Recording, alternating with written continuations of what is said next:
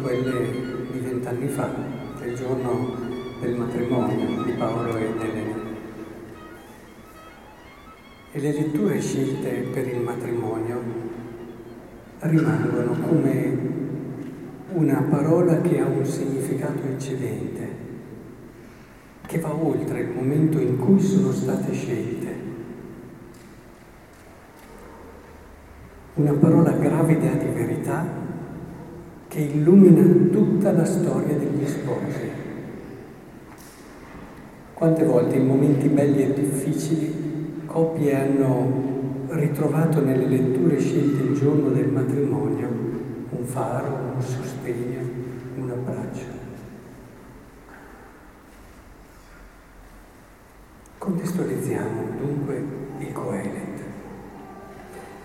L'autore di questo libro era pieno di grandi ideali, sogni e aspirazioni.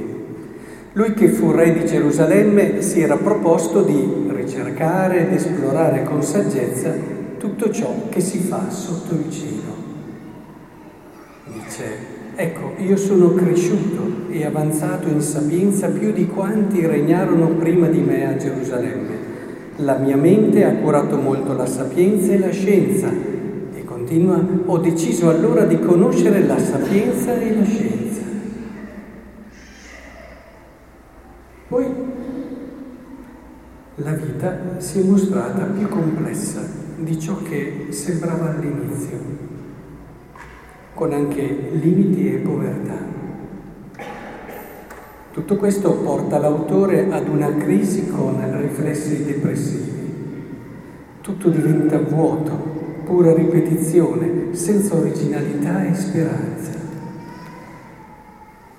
A questo punto, però, il nostro saggio fa un percorso che gli fa cambiare il tipo di approccio.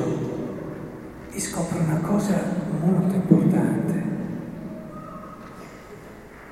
Quello che pensava come grande non viene meno, solamente passa attraverso la complessità, a volte la povertà, il limite e la fragilità. Anche queste dimensioni, viste con occhi differenti, diventano la via, ignota all'inizio, verso quella pienezza che aveva da sempre sognato mi sembra di rileggere in questa storia quella di tanti giovani entusiasti della vita che arrivano presto a scontrarsi con una realtà che non è quella che avevano sognato e questo li manda in crisi. Una soluzione che la sapienza del mondo ha trovato è quella di raccontarsi che chi si accontenta gode.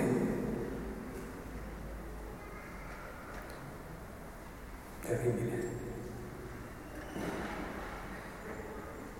Questo è radicalmente anti-evangelico. Ma chi ce lo fa fare di scegliere il Vangelo se questo significa accontentarsi? Paolo nella seconda lettura ci ha invitato in modo chiaro e pienamente evangelico a cercare il meglio, quello che è vero, quello che è nobile, quello che è giusto, quello che è puro, quello che è amabile, quello che è onorato, ciò che è virtù, ciò che merita lode, questo sia oggetto dei vostri pensieri. Il limite che è presente nella vita non è per abbassare il tiro, ma aiuta a non farsi ingannare da false idee di grandezza e bellezza. L'imperfezione, la fragilità vengono di solito avvertite come negative, da superare. Una certa visione di spiritualità ha indotto a pensare in questo modo. Ma il Vangelo non è d'accordo. Il centro del Vangelo è l'amore e l'amore non è ostacolato dal limite. Anzi, provate a pensare come sperimentiamo tutto questo nella nostra vita personale. Il limite, le fragilità allargano il nostro cuore e la nostra mente, ci aiutano ad essere più umili, aperti agli altri. Quante volte, proprio quando sperimenti la tua povertà, comprendi sulla tua pelle, e non perché lo hai letto in un libro o te lo hanno detto altri, quanto hai bisogno del fratello. Quante cose impari di te stesso e del mondo dopo aver sperimentato la tua fragilità. Ma anche nei confronti degli altri vale la stessa regola, perché il limite del fratello stimola la nostra compassione, richiede capacità di perdono, rinnova la pazienza, educa la dolcezza. Potrei continuare con tutte le virtù che vengono provocate proprio dal limite tutte dimensioni dell'amore.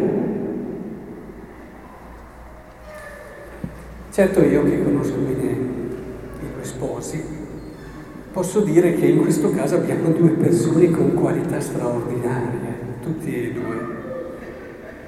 Ma non sono queste le uniche cose che rendono così speciali le nostre persone.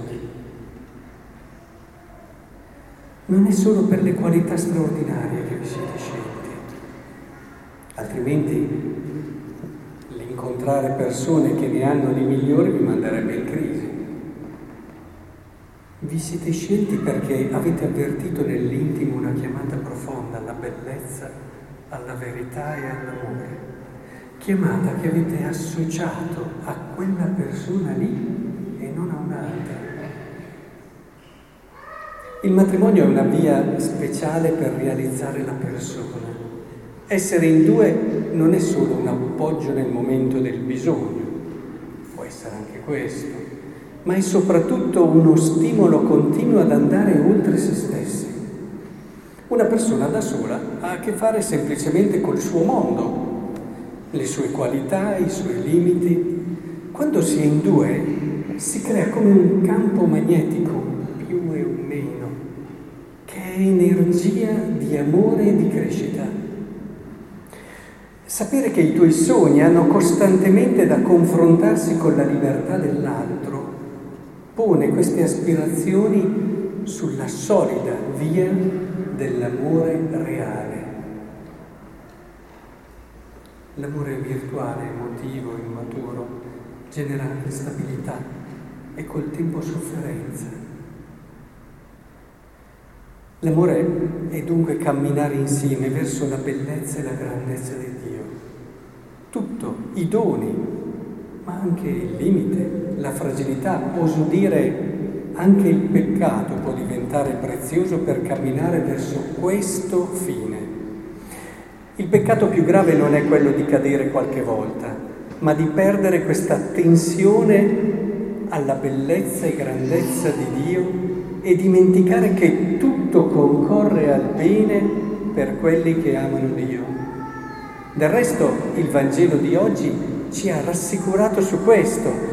Se Dio veste così l'erba del campo che oggi c'è e domani si getta nel forno, non farà molto di più per voi, gente di poca fede. Siate sempre lieti, non angustiatevi per nulla, ci ha ripetuto la lettera ai Filippesi. L'uomo e la donna che si prendono finché morte non li separi sono i veri, grandi e misconosciuti eroi del nostro tempo, diceva Chapelli. E al tempo di Chapelli diciamo che la crisi della coppia e della famiglia sembrava ancora lontana.